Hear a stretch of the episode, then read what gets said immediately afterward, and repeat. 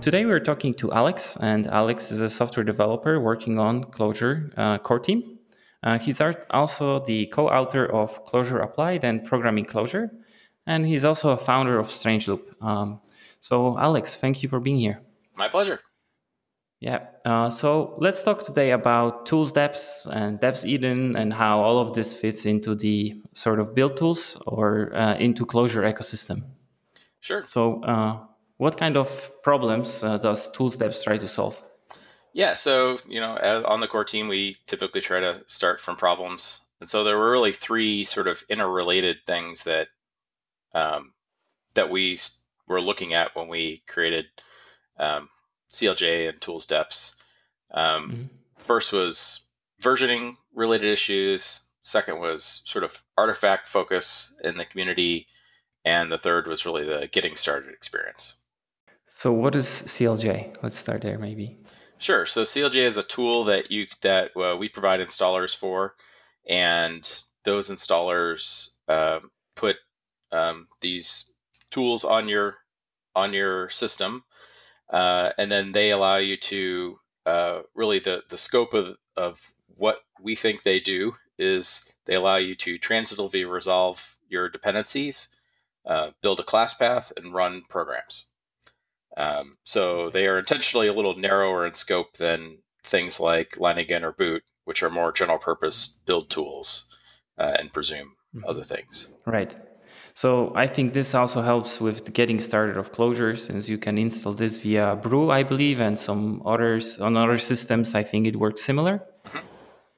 Yep. Um, so you mentioned two other things, which is the versioning and artifact focus. Could we dive into the versioning and talk about the problems there? Sure. Uh, Rich did a whole talk about this, but um, the big uh, the big idea is that um, a lot of the industry right now is focused on uh, semantic versioning as the mm-hmm. sort of way to talk about changes in software. And mm-hmm. semantic version really says that you have these three parts to your version string the major, minor, and patch, and that the patch should just fix things, and that the minor should be uh, non breaking updates, and then that the major may include breaking changes that you need to somehow validate. Um, mm-hmm. And so the point that Rich made in his talk is that um, the minor and patch changes are things that presumably you should be able to update without being broken. Um, hmm. whereas the major one is really just saying that you're, well, I don't know, you might be broken by these changes. And um, so it, he thinks it's more useful to step back and really talk about change, um, kinds of change. So mm-hmm. uh, there's uh, kinds of change that are growth and that don't break things, things like um, adding new functions, adding new namespaces, um, being more relaxed in what you require to call a function, um, fixing bugs. All of those things are growth. Uh, mm-hmm. Things that are breakage are uh, basically uh, changing your function to require more things, either more arguments or more keys in a map or something like that or mm-hmm. having your return values provide less. Um, so before it was returning, you know, name and address, and now it only returns name. That's mm-hmm. potentially a breaking change, um, or changing the names of things.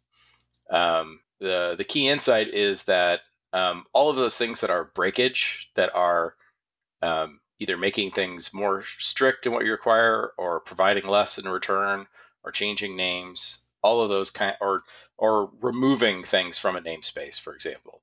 Um, all of those things can be turned from breakage into growth by giving them new names. So if you're making a change that's actually breakage, um, you can uh, instead give that thing a new name.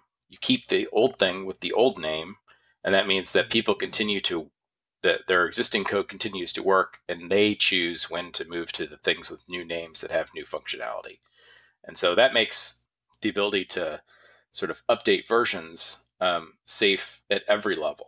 And at that point, you really want the version that you want is the newest version because there you should be making in general only changes that are growth related changes, not breakage related changes.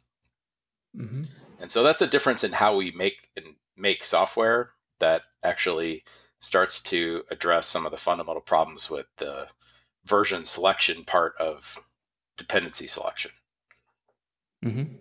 Right, and I believe this would be applicable to any kind of uh, build tool, if you will, that we have, right? So yep, it does. Yeah. Mm-hmm.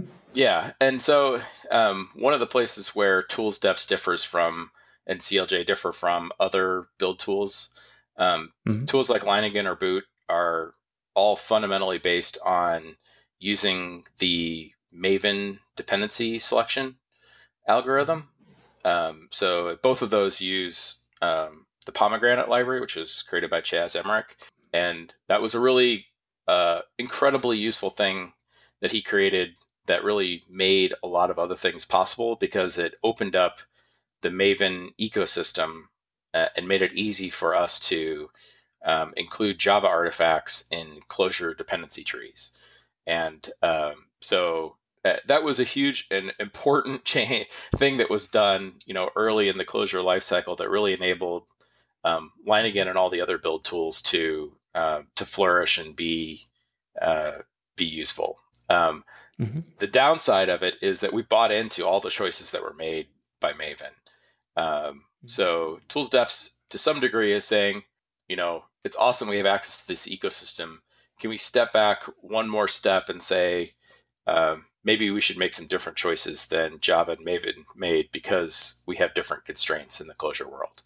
And mm-hmm. one of those is to the way the Maven version algorithm works is to basically it's it will take the first version of a library that it encounters. So if it's sort of at the top of the dependency tree, it's going to take the version that it finds first. And if it's looking through children, it's going to take the version that it encounters first. That that's not that's often not the newest version. So um, you uh, often will get a dependency tree that is um, that includes older versions of libraries, and the tools.deps um, dependency algorithm um, prefers to take the newer version and tries to do that in a way that creates compatible subtrees. Um, and then we can get way down in the weeds in that. I don't really want to get into the weeds on that, but in general, the, the the focus of it is to prefer the newer version instead of just the version it finds first. It does always use the version that's declared at the top level of your dependency tree, so that you can always make a choice at the top and have that be respected. Um, mm-hmm. So that is one sort of exception to that. So that's one big area where tool deps differs from what you get out of other tools. It's um, it actually, you know, in general, most people uh, are completely unaware that the dependency algorithms are different, and they don't get substantially different dependency trees, and it, it doesn't matter to people. so, but that's a, a, difference in choices that we're making um, in there. Uh, and then the other big area that's different is um, the artifact focus. And so um, one of the things that we bought into when we bought into sort of Maven is everything in Maven is based on the Java ecosystem. And Java is not a source-based language; it's a it's a class-based language. So it relies on you compiling your Java source files into Java class files, and then um, uh, Maven really defined a way to this sort of or made popular popular this notion of um, jarring them up in these particular units mm-hmm. and then having a way to address those units with group ID, artifact ID, and version. And I think that was a really important. I'm like having lived through the transition of pre Maven and post Maven in the Java ecosystem, it was uh, crucial to allowing Java developers to sort of manage how they uh, built libraries, consumed libraries, all that kind of stuff. Um, but it really arose out of this artifact focus of um, uh, of Java and the notion of compiled source. And a really important thing to to recognize is that Clojure is different. So Clojure does not need compiled source, and in general, it's better if you're distributing libraries as um, Clojure source files, and that's sufficient. Like you can just load those source files directly. Um, that means that if you happen to have some, you know, code in a Git in a GitHub library somewhere, um, mm-hmm. there's no reason you should be forced to put all those source files in a jar, deploy it to Maven, and then ask somebody else to use Maven to download that jar file and open that jar file to find the source file to use it, right? Mm-hmm. we should be able to just go grab the source file directly from Git. Um, mm-hmm. And so ToolsDeps steps back and says, yes, we can get we can get um, libraries as jar artifacts, but also we can get them by pointing at a GitHub SHA, uh, SHA at a Git re- repo in GitHub or where any Git repo. Um, or we can point at a project on disk, or we can point directly at a local jar file somewhere. Um, or we can do something else, like we could point at npm, or we could point at another kind of repository. Um, mm-hmm. So it makes that all of that um, more generic. Mm-hmm. So this would be this would be you mentioned Maven, Git, local directories, then local jar files, and you also mentioned npm. Um, is there any other depths that you could include there? So npm is not supported now, but it's an example of something that has artifacts and dependencies encoded in it, right? So do so do gem libs, right? So Ruby gems are right. another. There's lots of things like it wouldn't be useful right now to download those and put them on your class path, but um, but if it was, you could you could do that. Um, and I I could see other. I mean, we have Git support right now nobody really has asked for much beyond Git. But if you wanted to write yeah. Mercurial or you know some other source mm-hmm. control mm-hmm. um, system, it would not be difficult to do that. It's just a way of as long as you have a way to go um, find a repository and download it to your those files to you, that's sufficient. So how would you go about using the tools.deps? Like what's the procedure, if you will? So if you're uh, just starting out a new project, you're probably um, uh, you don't actually need anything to, to, use it. You could be in an empty directory and just type CLJ, and you would be running a Clojure REPL, um, and it would basically use the s- system level dependencies. Which the only thing it will depend on is generally the newest version of Clojure. So you get the newest version of Clojure for free, um, or the newest version as of the time when you installed the tool, um, and then it's up to you how you want to change things after that. So um, in your local directory, you'll have a uh, it, you can create a deps.edn file, which is just a, a Clojure edn file. So it's a map that has in it mm-hmm. some keys, and the main top level keys are things like paths that says what paths in this local project should be included in the class path. Um, mm-hmm. The source directory is sort of the default one, but you can add additional ones if you want. Uh, and then a set of top level dependencies. And a dependency is made of um, a library name and some sort of uh, coordinate that tells you where to find that dependency. And that, if it's Maven, that it will include the Maven version, might include some other things like um, transitive dependencies to exclude or some things like that. If it's Git, it's going to include the URL and full SHA to tell you which uh, where to look in that Git repository. If it's a local directory, it might be a path, or local jar, it might be a path. Um, so it's generally just enough information to tell you uh, where to find that dependency. And then I guess there's another one, which is that so the keyword aliases, right, would be also mm-hmm. there. Yeah, so we have there's a bunch of different ways that you might want to. So um, ToolsDeps is primarily a library that allows you to build class paths, and so um, the default is to sort of with CLJ is to build uh, a class path that includes your project dependencies. But there are a lot of ways that you might want to modify that set of dependencies to accomplish different goals. So um, you might want to um, maybe for a particular use, like say I'm going to run at the REPL, and when I run at the REPL, I want to include some extra dependencies. And so I might create an alias called REPL, um, and then add in some extra dependencies. So uh, like for example, in spec, spec has a dynamic dependency on test check. So if you uh, the first time you try to do something related to uh, generating data, uh, it will try to load test check. But if you never try to do anything with the, with generating data, it will never try to load that. But mm-hmm. maybe when you're running at the REPL, I always want to include test check because I'm going to be testing stuff and doing things like that. So you might create a, a a REPL alias and put in it as an extra dependency um, a particular version of test check. Um, you might want to create an alias that says, I want to test with um, an older version of Clojure or a newer version of Clojure. And so you might want to include a dependency that is in the normal dependency set, but override the version that's being specified for it. Mm-hmm. Um, or you might want to include extra paths. So you include a test directory and some test libraries, and then I'm going to run, you know, tests using that alias.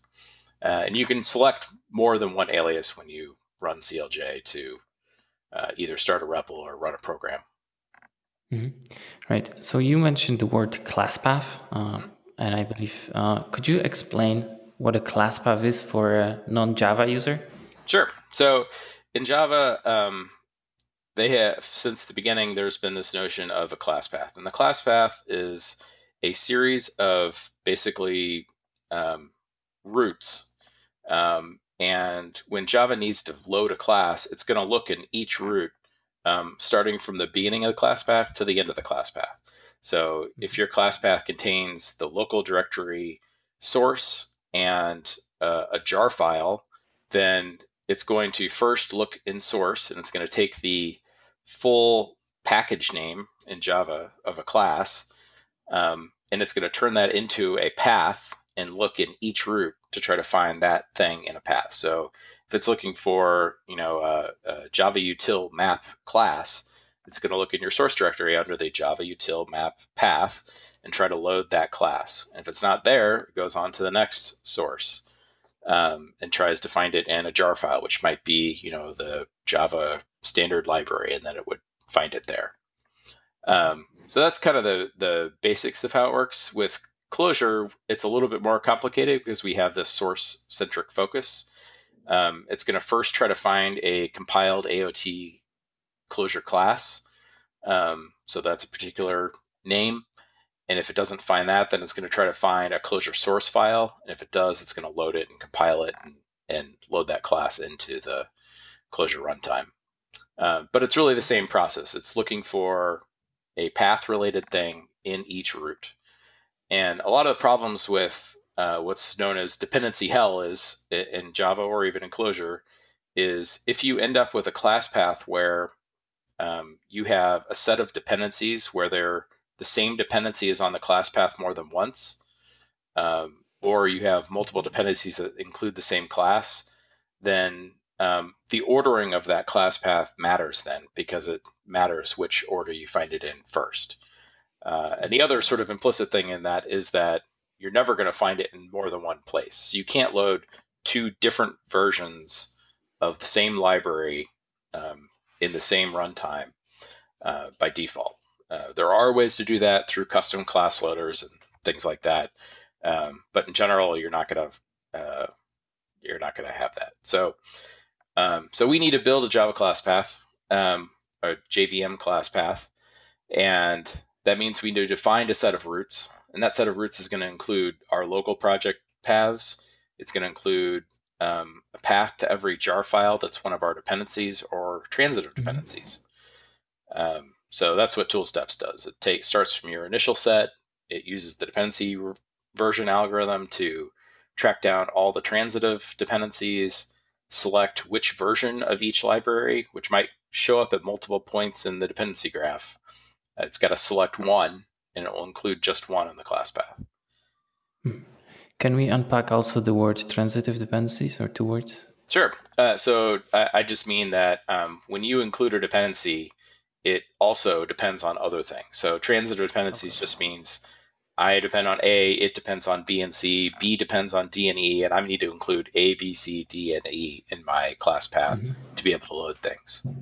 So, so, sometimes on Twitter, I can see, uh, I don't know, I think it was Mike Fikes that posted like, well, this is how you can run a rebel. And then he included this like very long string that included all of those different things uh, there on the path. Uh, how would we go about managing something like that? Yeah. So um, one of the things that uh, CLJ enables is the ability to um, uh, create things, to, to add things sort of dynamically into your um, into your project definition, uh, and you can do that. Um, so really, the the deps.edn there's not just the one in your project. There's actually multiple that we're combining together to get um, to get sort of the effective deps.edn that's actually going to be used when you're building the class path and running a program. And so there is a sort of install level deps.edn that's included inside CLJ. Um, and that usually embeds like the default name of the default version of Clojure that's being used or should be used, and a mm-hmm. couple of useful aliases, uh, and then also the, like um, so the main um, Maven repositories that everybody expects to be able to use, like Maven Central and Clojars are the, the two main ones that are included. Mm-hmm. Um, and then there's also a um, user level uh, Deps edn that you can create. Uh, you can go find that at uh, your dot Clojure slash deps.edn um, file. Um, in general, that will be empty by default, and but you can add things in there, and they, they will be included in any project that you um, that you use. So um, usually, it's not useful to add dependencies in there because you're not going to want to include the same dependencies in every project. Um, but you can create aliases in there. Like if I always use a particular test runner, I could create an alias that knows how to run the test runner. Um, and then we have a project level deps edn, which is typically for this project, I'm including these deps. It might be some project level aliases and things like that. And then also on the command line, you can pass dash s deps and actually pass inline data. So edn, an edn deps edn file. Um, and that will also be included and merged into this chain of deps edn files. So that allows you to run a command line that says, oh, in addition to your project configuration, add this additional dependencies or alias and run some program. Um, and so you can basically specify a full tool installation and execution just right on the command line without and try it out without ever putting it or affecting your project definition. Uh, if you like what that does, you can go take that Deps edn and actually merge that directly into your project or your even your uh, dot Clojure Deps edn, um, so that you have the ability to run that from other places. Uh, so you mentioned that was dash s. Are there any other maybe important ones that to, to mention? Uh, there are a lot of other options there. Um, so, um, and some of them are um, are really things that are coming from the program runner, which we're going to. So CLJ is going to basically run Clojure.main, which is the Clojure runner that's been included in Clojure from the beginning, and so it takes on all of those arguments, but it also has some extra helpful arguments. Um, a lot of times people use um, dash s path or dash s tree to mm-hmm. um, sort of debug their class path or their dependency tree. That sort of prints it all out in a tree-like fashion. Um, and then there are some thing there are some specialized things to sort of override the class path or ignore parts of those config files. Um, there's um, another thing we're sort of helpfully doing when you run with different aliases is to um, cache the class path that we compute. So if you specify, depending on what your arguments are, we're going to cache the class path that was computed based on the current, all the deps edn files that are in play and the aliases that you chose. That's a sufficient set of things that we can figure out what the class path is. And the first time we do a particular set of those, we will cache that class path. And that means that the next time we run it, we don't have to go do all that work again. We already figured out the whole definitive de- transitive dependencies and did all that work and we remembered it. So um, that means that if you're doing the same or similar commands over and over again, um, generally you're only doing that class path computation once. Um, so it can be relatively fast to start. You just start running the program. You don't need to go compute anything.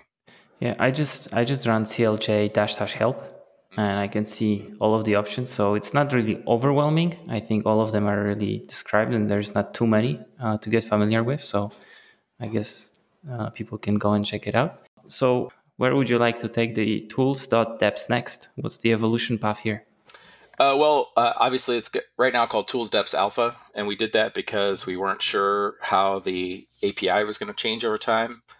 Um, mm-hmm. I'm at a point right now where I think it's pretty good, and if I could uh, huddle with Rich for a few minutes and and decide that it's okay, I think I would probably uh, remove the alpha from the namespace and make it a thing that we're going to commit to. And if, after that point, we would, uh, as I mentioned at the top, uh, avoid making breaking changes. So if we added new mm-hmm. things, it would be purely additive. Um, so that's one big thing. Um, there are a bunch of different. So we we talked about access to Git repos. Um, there are definitely some failure modes right now around um, very specific things with like uh, SSH access to get to private Git repos. Um, mm-hmm. you can, while most GitHub type stuff works, GitLab can sometimes be a little bit troublesome. Um, and uh, also, we don't have access to um, user path, user and password authenticated access to HTTPS uh, Git repositories, and sometimes that's important for people.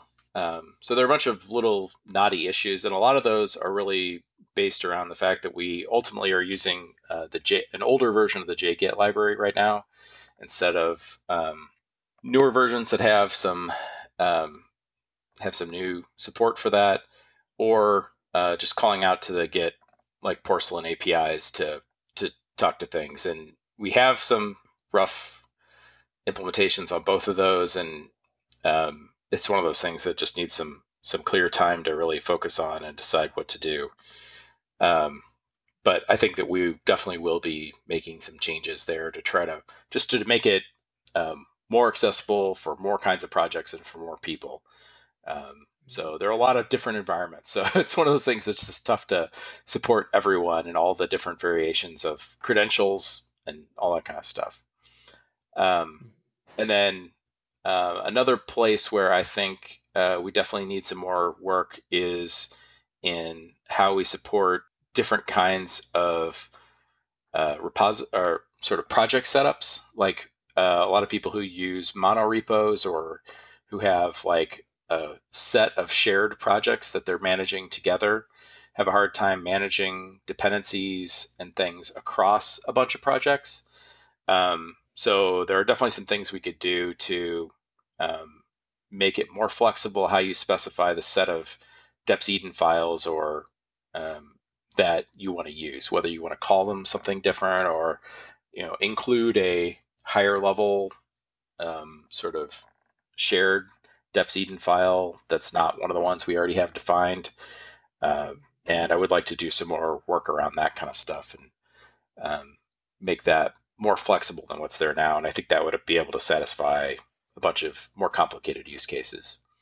And in general, I think people have built a big range of tools, and there's a wiki page out there where we track all these different tools that people have built for that are based on tools Deps and they're all just little programs, uh, but they do things like you know test runners or um, patching, packaging up into jars or Uber jars or deploying to Maven or you know whatever. There's all these different little tools, um, and because CLJ is just a program runner, those all work great. But um, it does take some effort to sort of maintain all that stuff, and um, I think with some sort of stepping back and thinking about that problem from the beginning, um, I think there's some things we could do to um, make that a little a little easier for people. Um, so that's something that we're interested in looking at too. Uh, would there be anything else we should discuss when it comes to tools.deps? I think that was pretty good, pretty good overview. Mm-hmm. Yeah, I, I think uh, I feel enriched by the information. uh, well, uh, so thank you so much for taking the time and being here and explaining everything about tools.deps. No problem. Happy to help. All right. Thank you. Bye. Bye. If Thanks. you find this podcast valuable, there are many ways you can support it. You can review it on iTunes or any other platform you're listening to. You can share it on social media with your friends.